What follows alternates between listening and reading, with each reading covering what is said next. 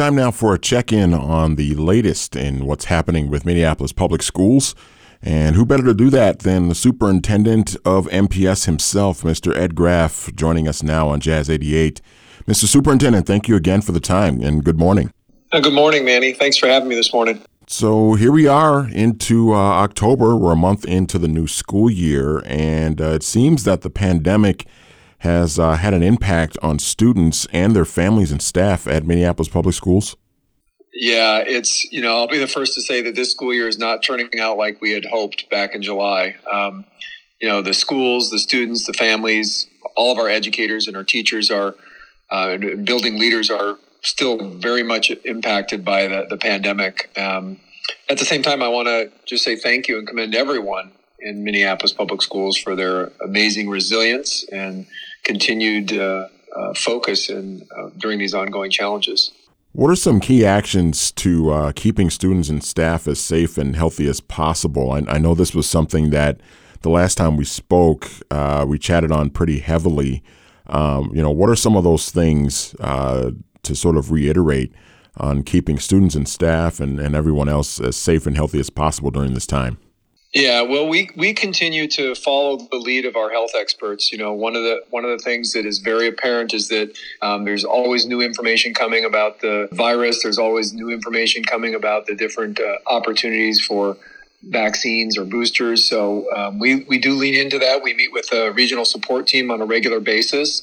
But uh, key here is the layer upon layer of actions to protect everyone uh, against the, the, the virus. And so apart from a nationwide vaccination, you know, um, we're going to have to continue to do our part promoting vaccines, um, masking. So, you know, we have that requirement in all of our Minneapolis public school buildings, um, social distancing when possible.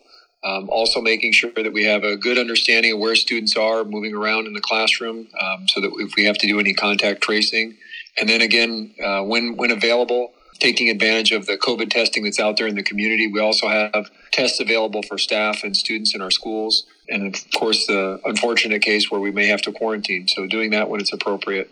So, just a, a lot of work around those layers of uh, mitigation and trying to encourage people also if you're not feeling well, stay home. You know, wash your hands, make sure you're taking care of those basic uh, health and hygiene practices because we're also running into flu season here pretty quick. And now you can get your, your flu shot. Uh, so, just to try and encourage everyone to, to take care of the, the physical health as well as the the emotional well-being. And in addition to that, now is uh, the upcoming requirement of all MPS employees to either show proof of vaccination or agree to uh, weekly COVID testing. Yeah, our our board uh, recently uh, adopted and approved that all of our district employees um, will, like you mentioned, either show uh, certify that they've been vaccinated or they'll submit to weekly COVID 19 test to confirm their health. And we're you know looking to have all that information gathered by October 15th and it does apply also to our contractors our community partners and volunteers who work in our schools uh, directly with students. So let's transition to transportation now. I, I, know that the pandemic has had an impact on the shortage of bus drivers as well. Uh, what update can you give the listeners on how things have uh, kind of progressed in that department since we last spoke yeah, again, it's a, nationwide shortage. I was on a call yesterday with superintendents, and that was again the topic of conversation. Um, you know, what can we do with the, the challenges of not having the workforce or the drivers available to to support our students? We have made some progress in Minneapolis public schools in covering our routes, um, but we're still challenged with the routes that we know we won't be covered each week. Uh, we've we've gotten it down to a, a manageable number each week. Um, but again, the, the difficulty is is that uh, things change. You know, people are sick, or um, contractors or drivers don't show up. So we every three days in Minneapolis public schools we make route changes. We combine and reduce the routes, which helps. Um, it's a process that we are making headway on, but I also know through conversations with families and our school leaders and staff there's there's still frustrations um, that they're having. You know, it's frustrating. So I want to thank all the families who um, have been doing their best to uh, support their children to and from school. Uh, we do have families who have opted out of transportation and they're providing their own.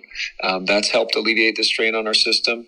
And then also here, starting pretty soon, we'll be working with um, Metro Transit. So very appreciative of their their um, partnership, and we'll begin offering families of middle school students who are eligible for the bus to um, to opt into a Metro Transit Go To card in place of a yellow school bus. So that is something that we'll be um, working through this month, where families can opt out of middle school yellow buses and receive a, a go go to card and take the Metro Transit.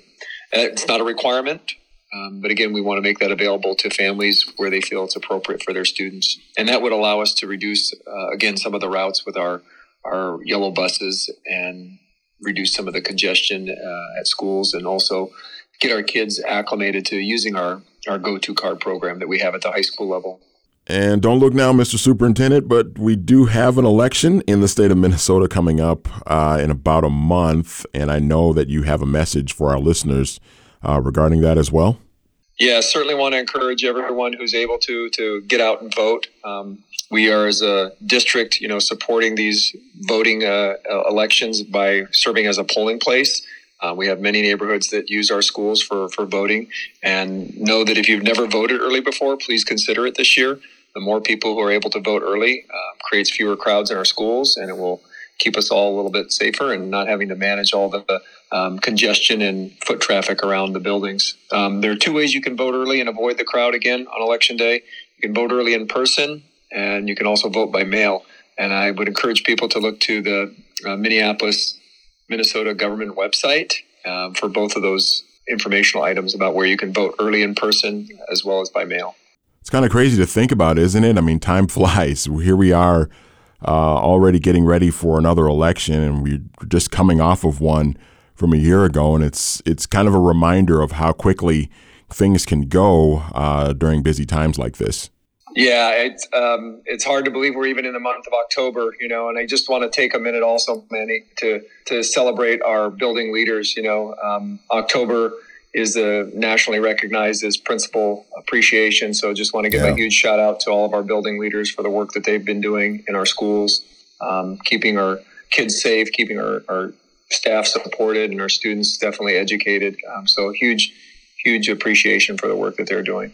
Well, thank you for the time, sir, and uh, we certainly appreciate it. And hey, let's do this again in about a month or so to uh, check in and see how things are going then. And uh, thank you again for the time today. We'll talk to you again soon, Mr. Superintendent. Thank you. Sounds good. Thank you. Thank you for your time. Take care. The Superintendent of Minneapolis Public Schools, Mr. Ed Graff, joining us here on Jazz 88.